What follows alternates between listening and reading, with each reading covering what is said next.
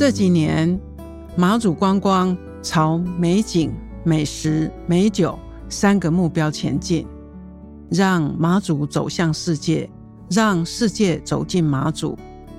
马祖过去着力于美景，现在我们将扩及美食和美酒，创造出游客必吃必拍的美味餐点。联合开趴，独享时光。我是主持人李成宇。不知道听众朋友有没有马祖旅游的经验？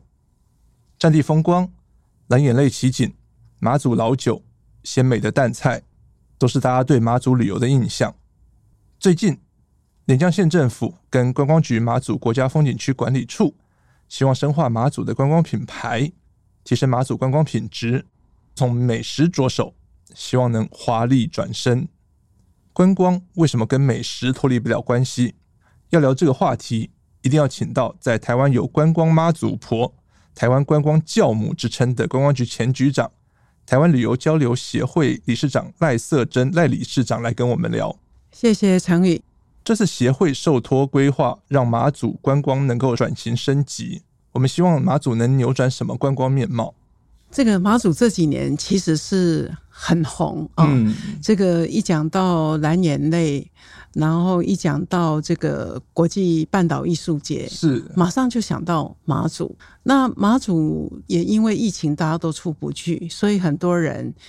就未出国的话，就会到马祖去玩啊。是，那所以很多人去马祖，呃，基本上都是三天两夜或四天三夜，甚至有一个礼拜的这种行程。哦，马祖可以逛到一个礼拜。对对对，哦，现在很多人很喜欢，就是呃，一个人静静的就在马祖。马祖其实有四乡五岛，嗯，如果每每一个岛小岛要去一天的话，就。五五个小岛就就就要五天的、哦、五天的时间了，哎，那这几年也因为这样子，所以呃，观光局马祖风景区管理处就携手连江县政府，委托我们这个协会来办理这个呃马祖民宿跟餐饮服务品质提升的这样的一个计划。我们知道，就是说马祖的这个食材它是非常的独特。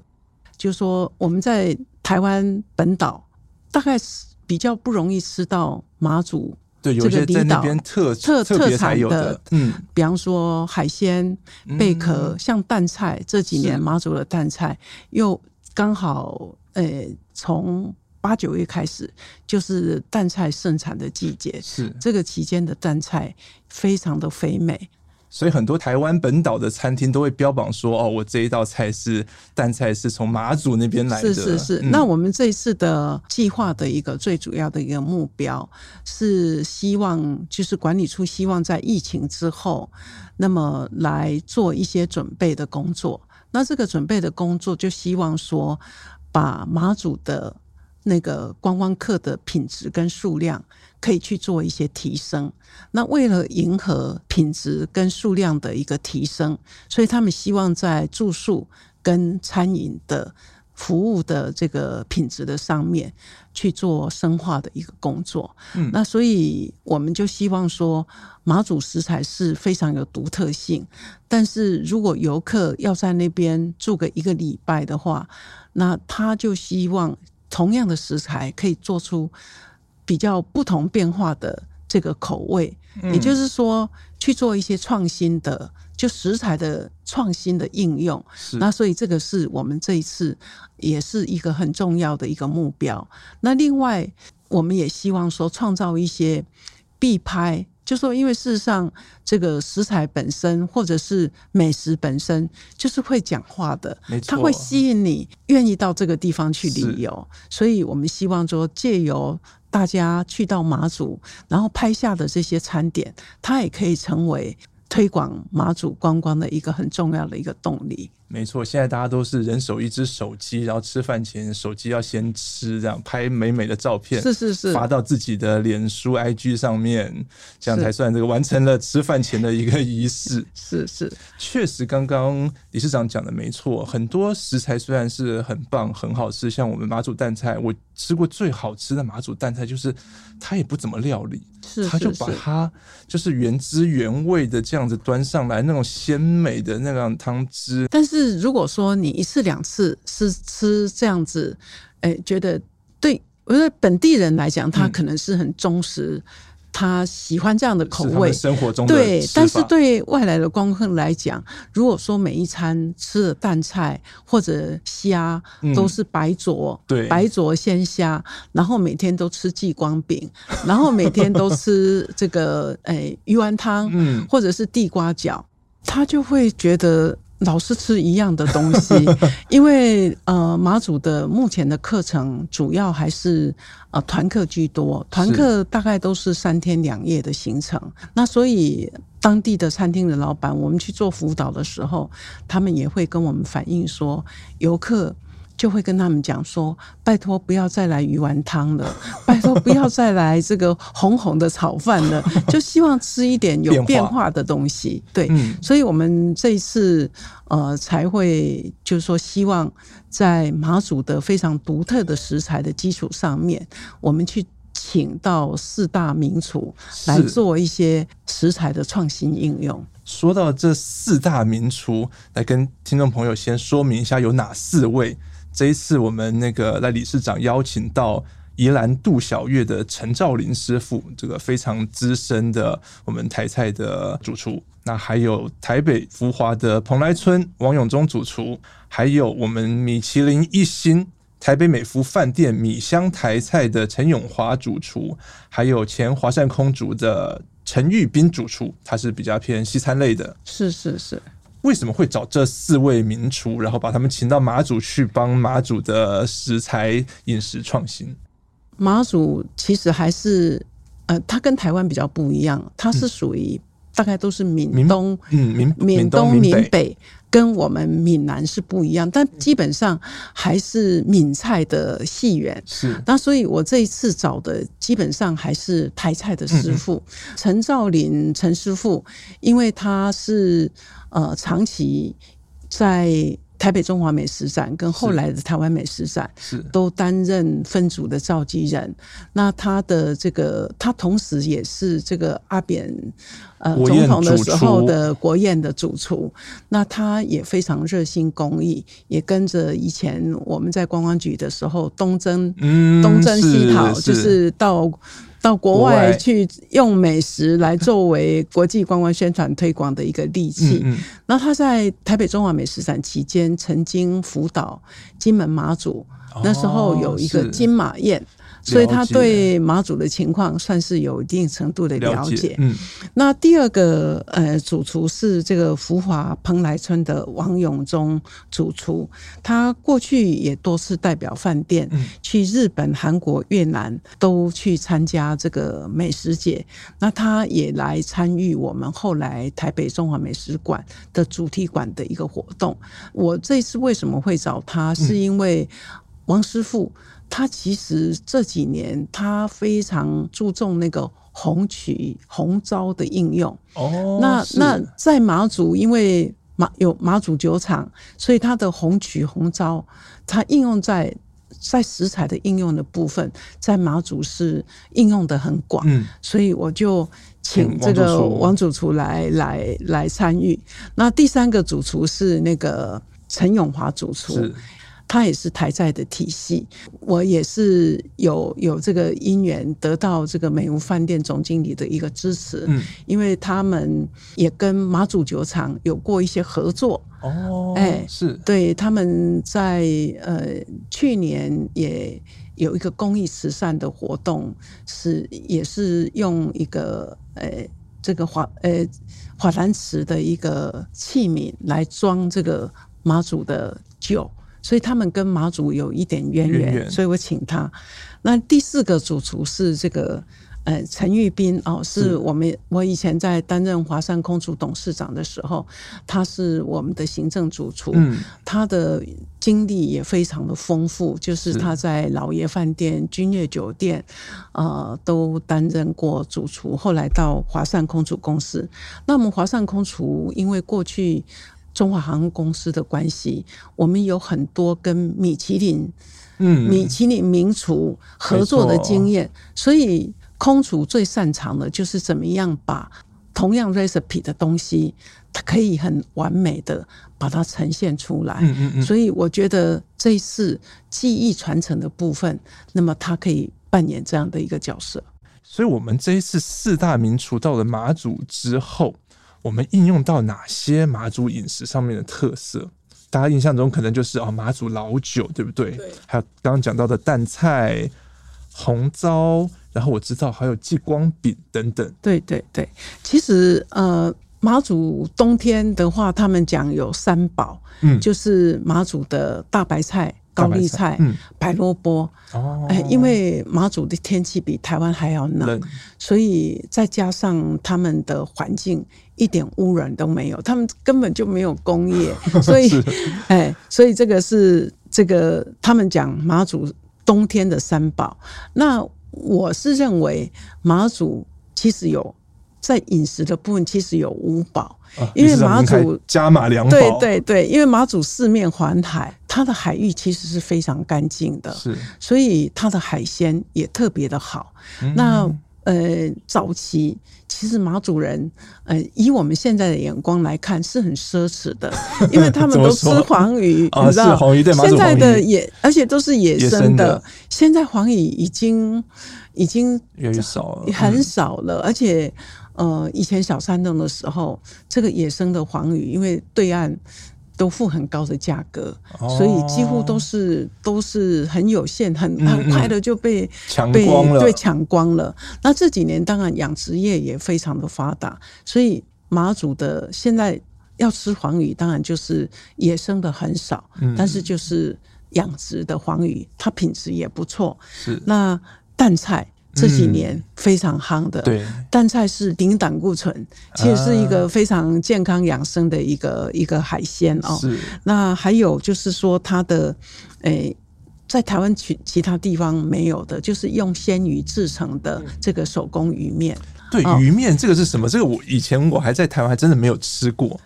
对，我们真的没有吃过，因为我们都是用面粉啊，那、嗯、现在有的是用米啊米米粉这样子，那他们是用新鲜的鱼，哎，甚至于就说比较高档的是用鲶鱼啊，用到鲶鱼。对对，我们有一次去马祖的时候到东引，就希望问当地的餐厅说，你们有没有鱼面？鱼面他说，哎呀，对不起，我们今天那个鲶鱼才进来，那个做鱼面很 很费工的。他说我们现在都自己。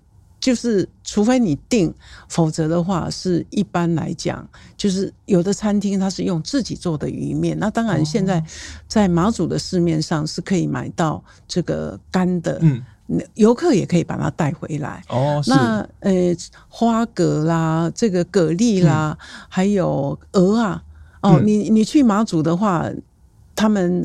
桌上上的不是像台湾的这个已经敲开来的，他们甚至就是连壳带壳的这个新鲜的蛤蟆，就用清蒸一下就给你上桌。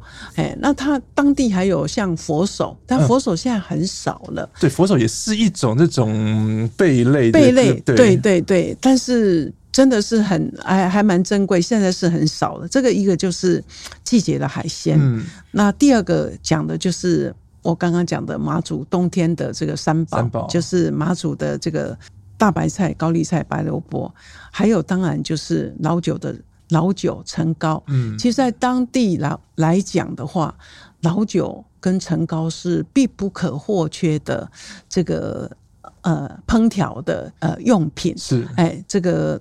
老酒面线啦，对，这个陈糕用来炖猪脚啦、猪蹄哦，然后另外就是因为他们做酒，所以红曲酒发酵后的红糟，这个红糟的应用啊也是非常广的。他们除了炒饭以外，像以前我们早期去马祖的时候，就是海鳗，红糟海鳗，红糟鳗。那另外就是马祖的汉堡，就是所谓的祭光饼，而且跟台湾的习俗不一样的。我每次去喜欢找马祖日报的宋社长，嗯、多年的老朋友，他也是老饕，哦、他就说这个马祖早期嘛。喜饼的话，就是用那种面粉发酵、是。天然发酵的大饼。是，他说后来慢慢的有郭元玉啊这种这种中式或西式的这个，嗯、很多马祖人就觉得这个婚宴的话，大概就要送这个。郭元义啦，哦、这种义美这种饼类汉饼类，他这几年又回归来，大家还是喜欢大饼。这个也是我这一次才知道啊，我们以前都知道说哦，马祖有继光饼，大家可能有人有听过继光饼的这样的一个缘由，应该就是戚继光当年在福建这个要打海盗的时候啊，他就想到说。士兵出去啊，这个用餐各方面啊都很耗时间，也很不方便，所以就发明了这个激光饼。那为了携带方便，所以它中间会开一个洞，那就用绳子串起来，就挂在脖子上就可以吃了。士兵自自备粮草，是是是是是是是。我们说这个喜饼，这一次我才知道，原来马祖喜饼是长这样子。比较常见的喜饼，我们会直觉联想到汉饼，刚刚讲到的郭元益啊，那种汉饼。但马祖喜饼就是它里面其实不包东西，不包东西。对，但是靠着面香跟自然的发酵，嗯、所以它的饼皮是有点微甜，是是很香。说到这个创业做法，这一次我们刚刚提到的四大名厨，嗯，呃，用马祖的一些食材呀、啊，研发了一些菜色。对，其中有几道，我觉得呃，可以跟听众朋友来介绍、来聊一下。像是我们刚刚提到的陈兆林师傅，他出的一道就是刚刚我们讲到的鱼面，他是做成了当归鸭腿鱼面。陈永华主厨他是用，他是做的是红糟虎咬猪挂包的性质，嗯嗯嗯，对，但是他是最主要是用马祖的红糟，把五花肉卤到变成是玫瑰色。然后搭配酸菜跟糖粉，还有花生粉，来增加整个香气的效果。所以换句话说，就是说他在创造一些红糟的一个应用。嗯嗯嗯，那不一定是夹继光饼，当然这个也可以夹继光饼，也可以夹大饼，也可以夹我们台湾的瓜包。用的食材是马祖在地的红糟，对，然后如果再用到激光饼的话，就是更贴近马祖的饮食的传统。那我们这一次其实也是不只是推广这些呃食材的创新应用在马祖，其实我们在台北举办的这个美食发表会，嗯、呃，其实我在那一次的场合里面就听到。美福饭店的总经理跟我讲说，因为这个陈永华主厨去了马祖以后，哎、嗯，他就觉得红糟其实是一个非常健康的食品。是，那本来他们米香原来的卤肉饭是没有放红糟的，所以他们现在呢也把卤肉饭做了一点更新，就放了红糟。哦、是，就没想到这个因为红糟有一点酒的香气，对，所以变成这个这个卤肉饭。变成非常受欢迎，所以他们呢，呃，现在大家都习都也都很习惯在家里，在家里这个诶、外带以后，所以他们现在也有红糟的卤肉卤肉的这个冷冻包，也就是说你可以你可以带回家，哎，那这个其实也达到了我们推广。呃，妈祖的一个一个目的，我想你想到红糟就会想到妈祖。以前我们可能在一般的生活饮食里面遇到红糟的机会不太多。嗯，对，我知道可能客家的饮食里面有用到一点红糟，那当然妈祖是因为有有我们的这个制酒的关系，所以酒糟会比较多一点。因为马祖主要还是从很多人是从讲福州话，是他们也是，所以福州。在这个红糟的应用的部分，嗯、也是他们饮食文化里面很重要的一环。是，所以讲到这个红糟，我知道在这个台北福华王中主厨还特别设计了一席这个马祖宴，对，它里面也有一道酒香红糟鹅肉，它也是用这种红糟的方式来对对来应用。对，对，王主厨他另外那天在这个示范的餐会里面，他示范了蜂巢海鲜。对，这个就要讲到为什么去做这一道蜂巢海鲜哈。其实我们现在观光的推广都是要有内涵，要有故事，要说故事，没错。所以呢，我们就觉得这样的一个品质提升计划，除了在马祖。我们办了这个市场的辅导会之外，那另外我们在台北也办了一场记者会。是，那台北办的记者会最主要是因为福华饭店从七月开始到年底，假如大家对这个马祖的饮食文化有兴趣的话，就可以到福华饭店的蓬莱村去吃这个马祖美食宴。那马祖美食宴呢，这个王永忠师傅啦，他设计的三部曲。嗯啊、哦，第一部曲就是这个，呃，世代相传，哦，世代相传。那第二部曲呢，就是马祖有一个非常，呃，也是游客必须要到的一个据点，叫做枕戈代旦。嗯，那是民国四五十年代，我们老蒋总统去马祖的时候亲笔写下的这个。整个带弹四个字，在下面去拍一张照片，到此一游这样，对对。所以第二部曲是表示这个，呃，那个四五十年代两两三地的两边还在就是属于冷战的时期。第三部曲是拨云见日，那所以整个带弹怎么样去呈现哦？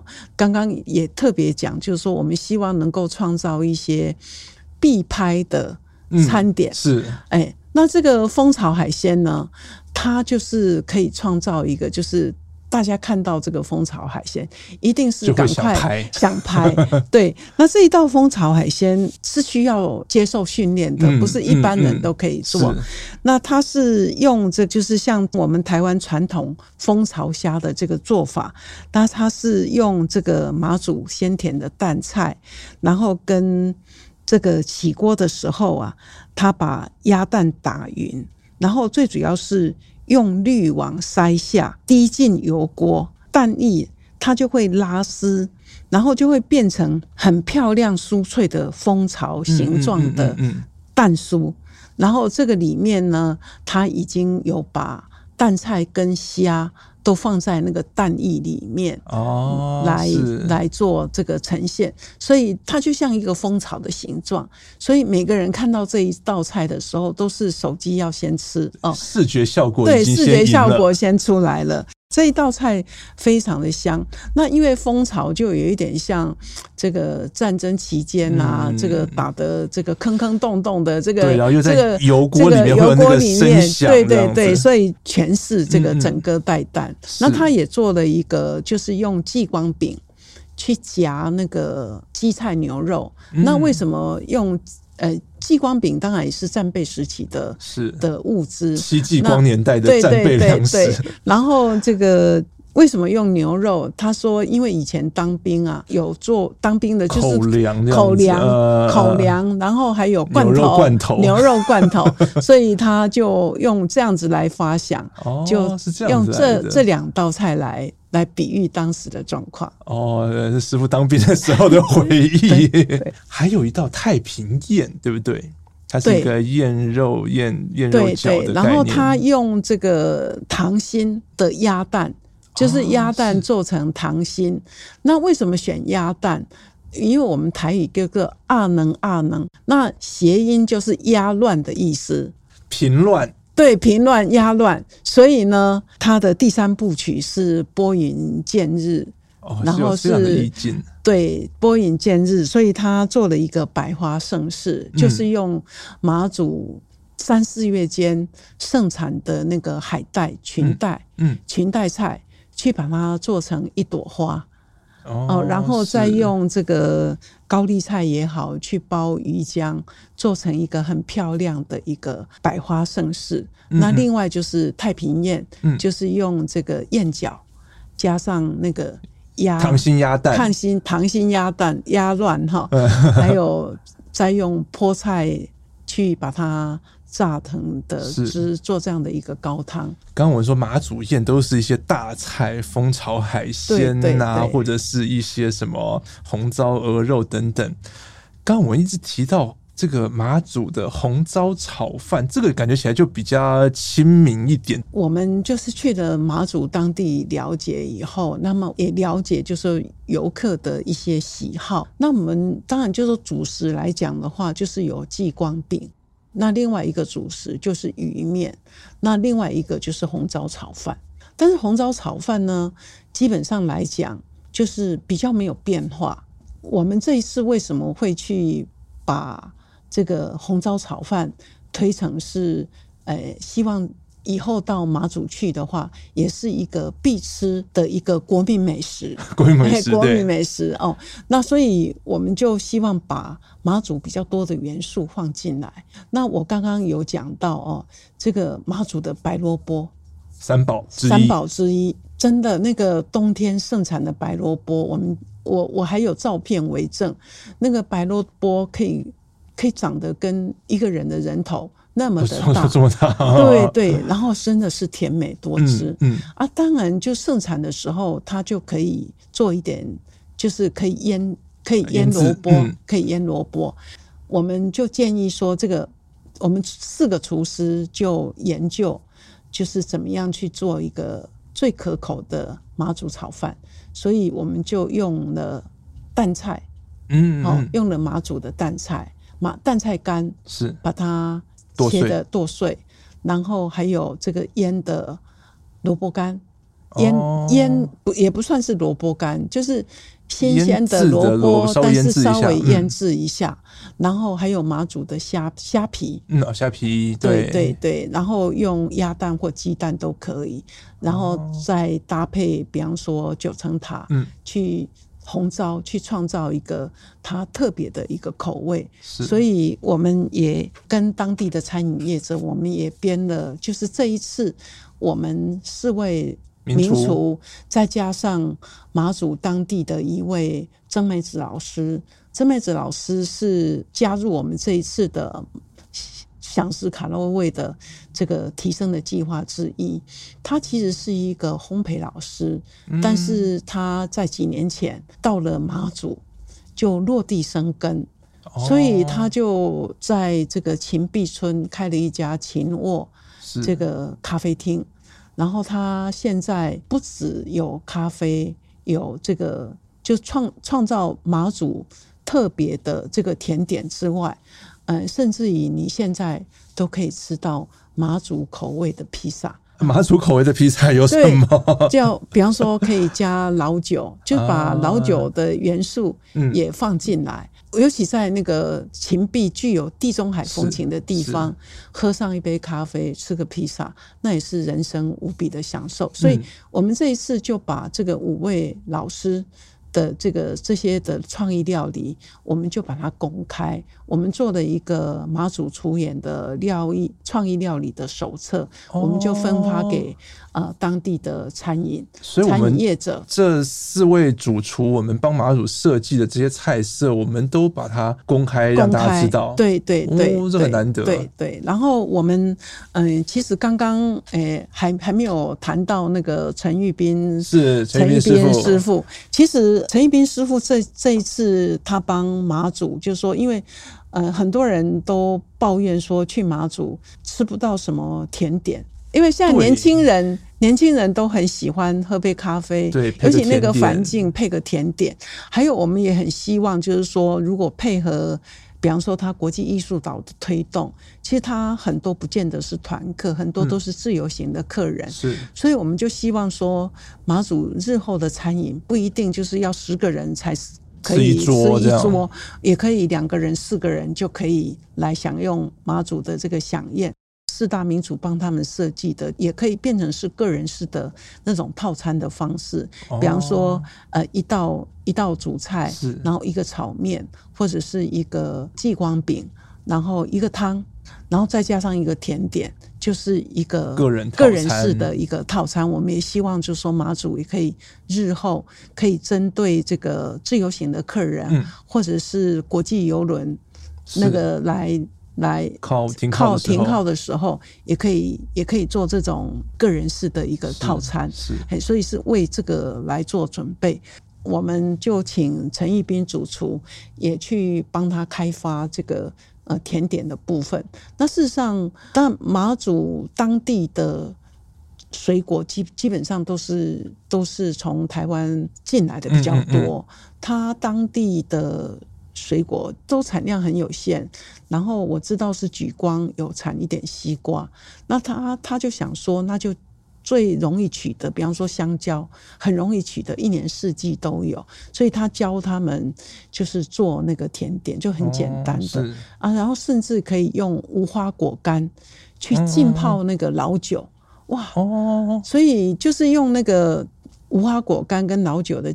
那个汁，然后去淋在吐司里面夹香蕉，嗯、也可以做成早餐。像民宿的话，也可以做成早餐。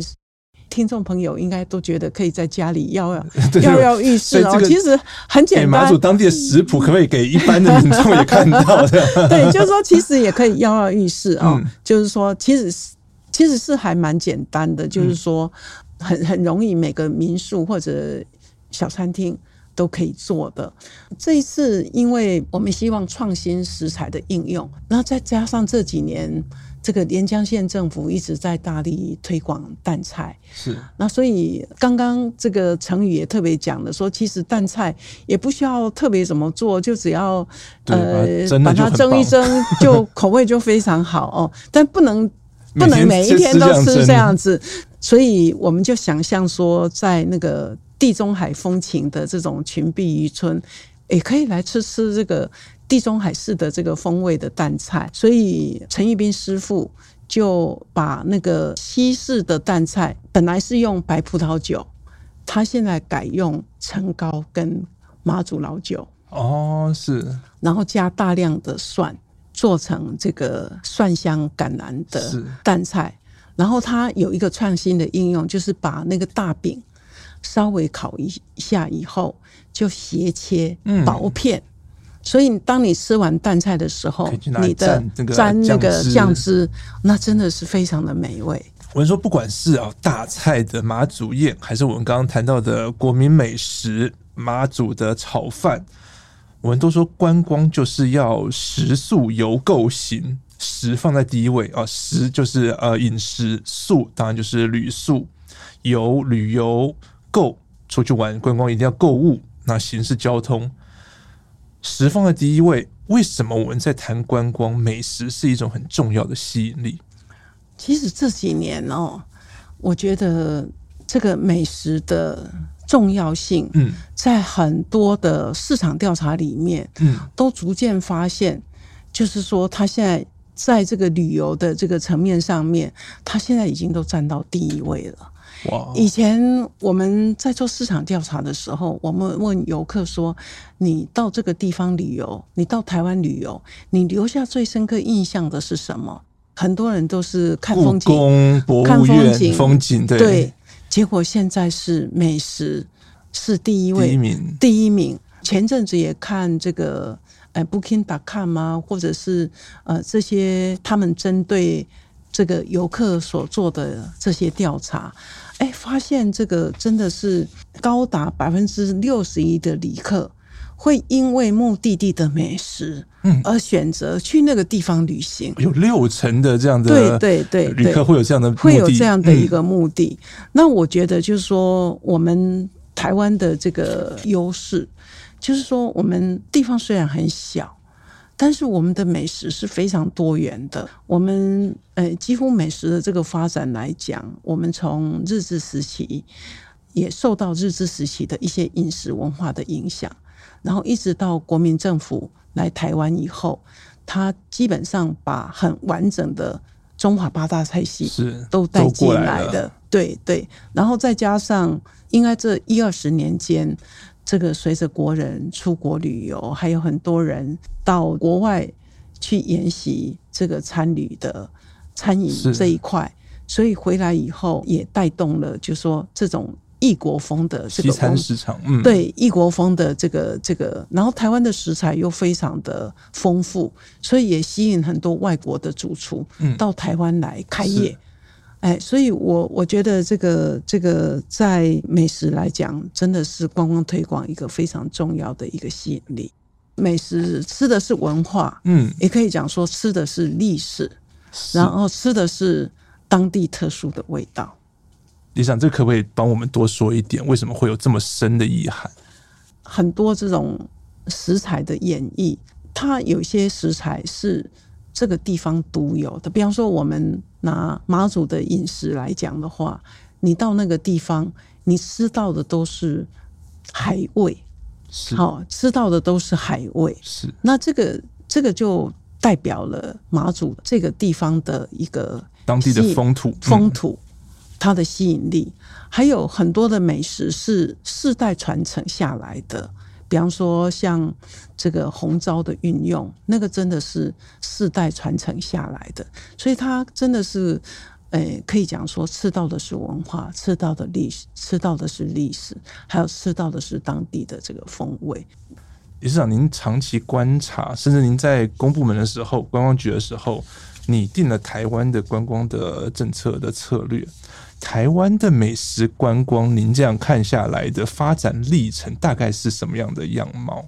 台湾还有一个很特别的，就是夜市文化。嗯、是过去我们的调查里面哦，发现就是说很多的游客，尤其是东南亚的客人，包括大陆的客人，他们其实是非常着迷我们的夜市文化。呃，我曾经跟。当时我们跟新加坡旅游局，我们有过一些签订那个合作协议，就分享一些经验的时候，他们就曾经来台湾研究台湾的夜市文化。哦，新加坡旅游局专门对来台湾研究我们的夜市文化。其实我们的夜市文化不是刻意的，它就是也也很生活里面这样子发展出来的，也很难去 copy，嗯，也很难去 copy。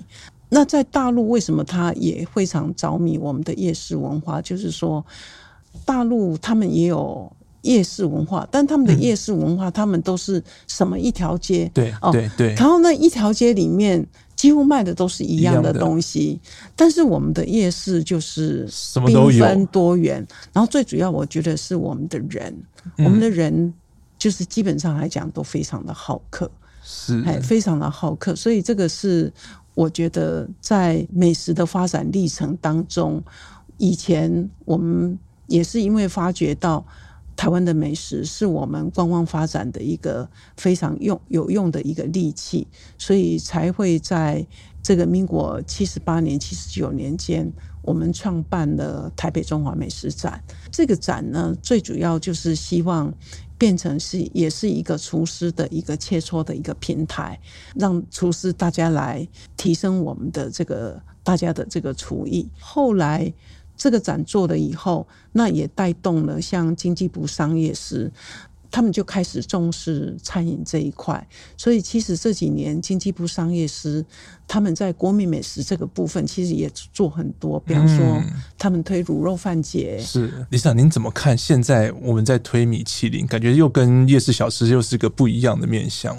我觉得米其林，其实我在观光局当局长的时候。我们有曾经尝试去跟他们接触、嗯，是哦，你那个时候的，我那个时候就那当时为什么会这样想？就是我觉得米其林它可以提升我们的美食的品牌形象。米其林出书嘛，然后在全世界各地都会推出。有米其林认证的话，它基本上就不用再去做。做什么样的很强的餐饮评鉴品牌，很强的一个餐饮评鉴品牌。